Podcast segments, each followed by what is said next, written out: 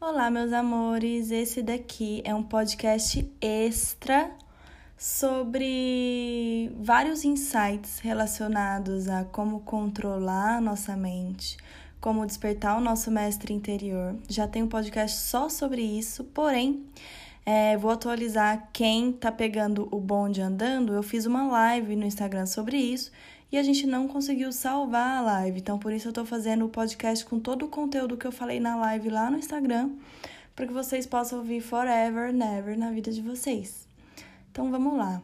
Eu quis muito fazer essa live para que a gente pudesse entender a importância, o significado da gente conhecer a gente mesmo, da gente saber quem a gente é aqui e agora e como isso tem influência nas nossas decisões, como a gente pode olhar para nós e tomar, fazer as nossas escolhas a partir desse olhar, a partir dessa perspectiva de nós mesmos e não a partir de uma perspectiva que outras pessoas têm de nós. Então, para a gente se assumir e se colocar no nosso próprio lugar.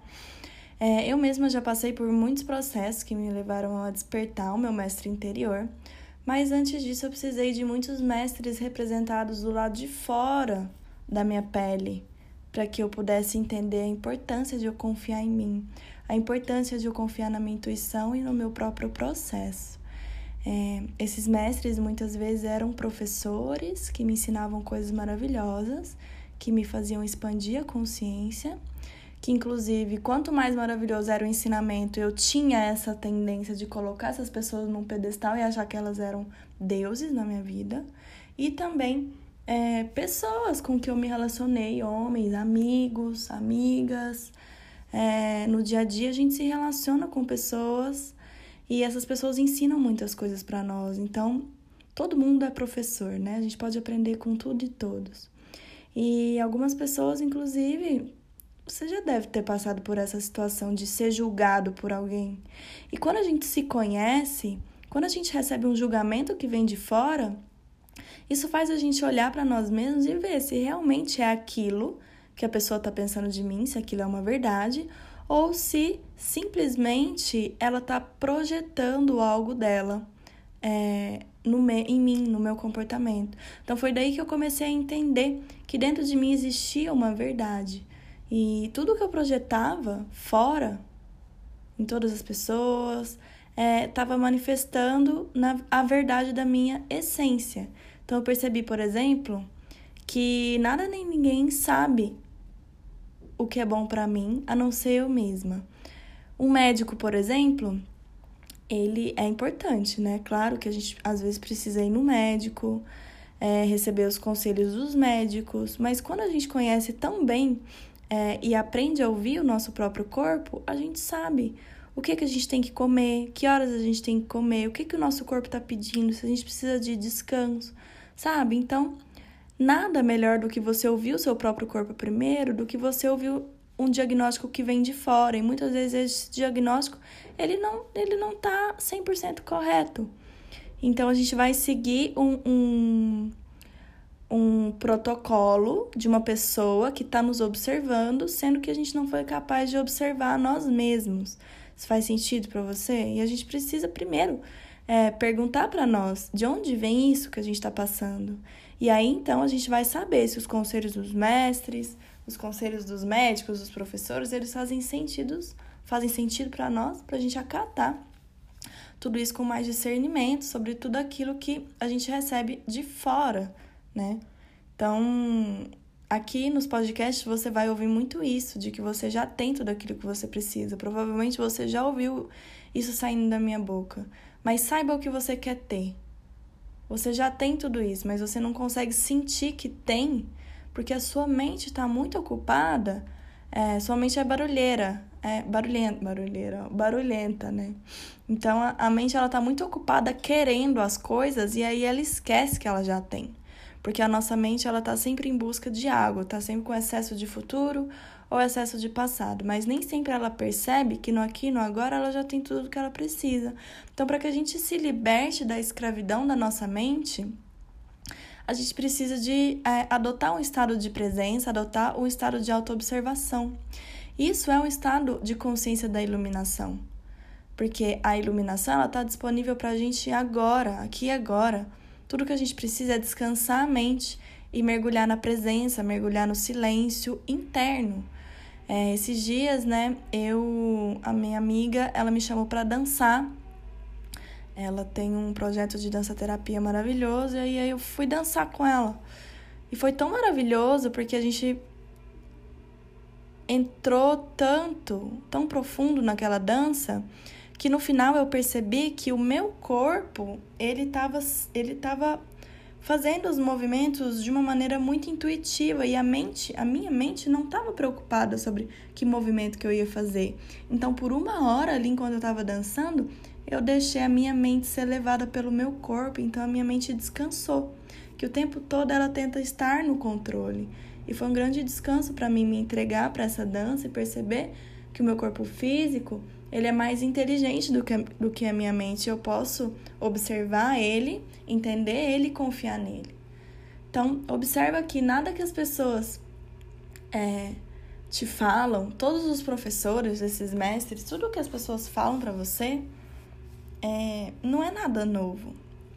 A expansão de consciência é isso. Se você silenciar, você vai entender que toda a sabedoria já está ali dentro e que os mestres fora, eles simplesmente.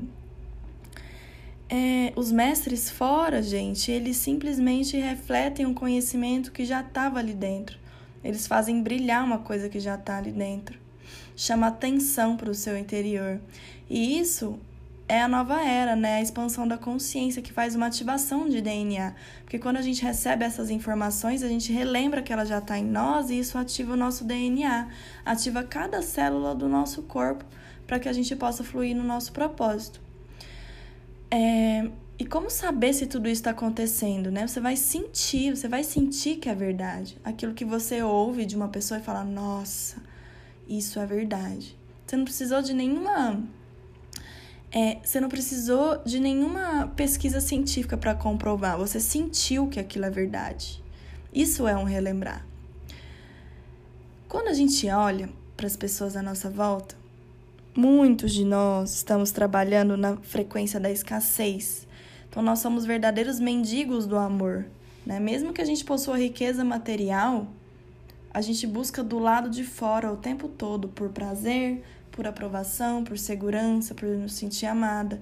E a gente esquece de um tesouro que está guardado dentro de nós, que não só contém toda essa aprovação, segurança, prazer e amor, como também nos dá infinitamente mais do que a gente acha que a gente é capaz de receber, essa energia universal que é abundante. Então começa a pensar qual é a verdadeira natureza por trás do seu próprio nome, por trás da sua própria forma. Quem é você de verdade? Porque se a sua mente, que inventa histórias o tempo todo sobre quem somos nós, né? Se ela não for usada corretamente, ela vai ser é, danosa, ela vai ser destrutiva para nós. Enquanto se a gente con consegue usar a mente de uma maneira positiva, ela vai trazer, ela vai ser um instrumento lindo e maravilhoso e vai trazer muitas coisas boas para nós. Quando a mente ela não é direcionada para uma energia positiva, ela atrai comportamentos destrutivos, como por exemplo, comportamentos compulsivos. A gente vai comer compulsivamente, a gente vai comprar compulsivamente, aí atrai vícios como cigarro, é, drogas e tudo mais.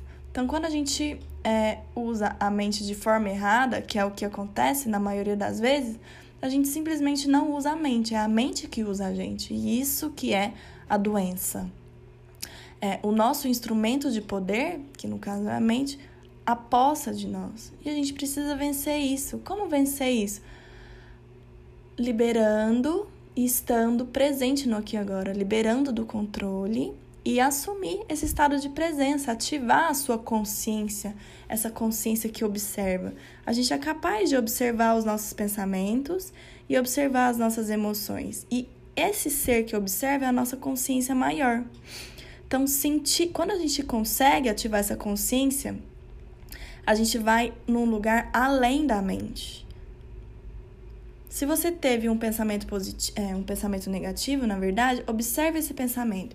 E aí, quando você observa o pensamento, ele vai se afastar, ele vai tomar um distanciamento e vai parar de exercer poder sobre você. E a nossa mente, então, para de receber uma energia de identificação que a gente tem com ela. E esse é o começo do fim de qualquer pensamento compulsivo, destrutivo. É... E pensando que a gente tem 60 mais de 60 mil pensamentos. Olha isso, gente. A gente tem mais de 60 mil pensamentos por dia. Quase 90% de todos esses pensamentos, eles são pensamentos repetitivos, são é, pensamentos inúteis, destrutivos e nocivos. Então, observe a sua mente e aí você vai ver o tanto que isso é verdade, o tanto que a gente gasta energia vital é, ruminando e remoendo sobre um pensamento específico. Então a gente está sempre é, preocupado com o passado, preocupado com o futuro, e a gente fica preocupado sobre quando a gente vai conseguir tal coisa, e aí sim a gente vai ser feliz. Isso é um super mecanismo que o nosso ego usa para se manter vivo. A gente já sabe de tudo isso, a gente já sabe que o, o ego está usando esse mecanismo, a gente já sabe que a mente está desperdiçando nossa energia. Então, pronto, a gente já pode sentar, respirar e descansar.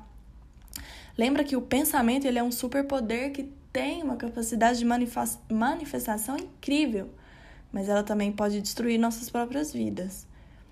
É, o pensamento que vem da consciência, ele, na verdade, não é um pensamento, né? Ele é uma uma testemunha da verdade, um testemunho do amor incondicional. Então, o espaço entre um pensamento e outro é ali que surgem os insights, é ali que surgem as ideias mais maravilhosas e as sensações mais lindas que a gente pode ter. É no espaço entre um pensamento e outro. Tanto é que até Einstein, por exemplo, ele precisou relaxar para descobrir a teoria das cordas. Ele descobriu através de um sonho. Quem inventou a tabela periódica também foi através de um sonho, porque era um momento que ele estava relaxado, no estado teta. Então, a mente, ela só dá forma ao insight.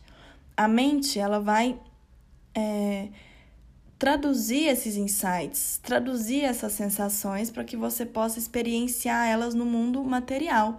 Mas a mente só serve para isso. Ela não serve para criar o insight. Consegue entender isso? Quem cria é o espaço entre o pensamento e outro. É, é o poder que a gente tem de relaxar. E a gente precisa de. Tá, respirei aqui, gente. Tô pensando aqui em umas coisas. E tô pensando o tanto que é importante a gente observar as nossas emoções. E quais são as nossas dores. E enxergar. É, usar essas dores como se elas fossem rachaduras no nosso ser para a luz entrar. Quando a gente consegue observar os nossos padrões de pensamento, a gente consegue. É, os pensamentos geram emoções, né? Então, se a gente consegue observar esses padrões, a gente também consegue observar o que, que a gente sente em relação a esses padrões. Em relação a esses padrões. Então, observe os seus sentimentos, observe as suas emoções.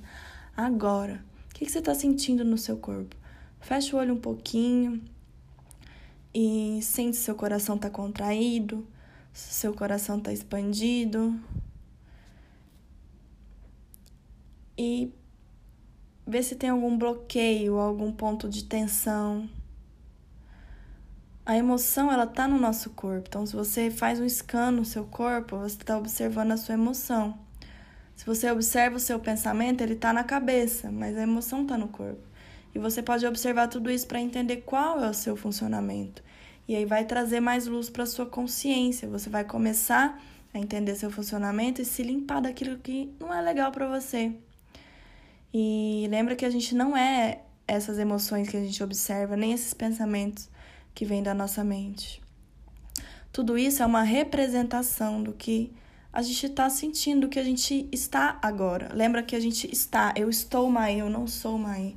Então, os pensamentos e as emoções são uma representação disso. Como você cuida disso? É, literalmente, a palavra emoção significa energia em movimento. Ela é uma energia desordenada em movimento. E toda energia é, desordenada em movimento, ela tem dualidade.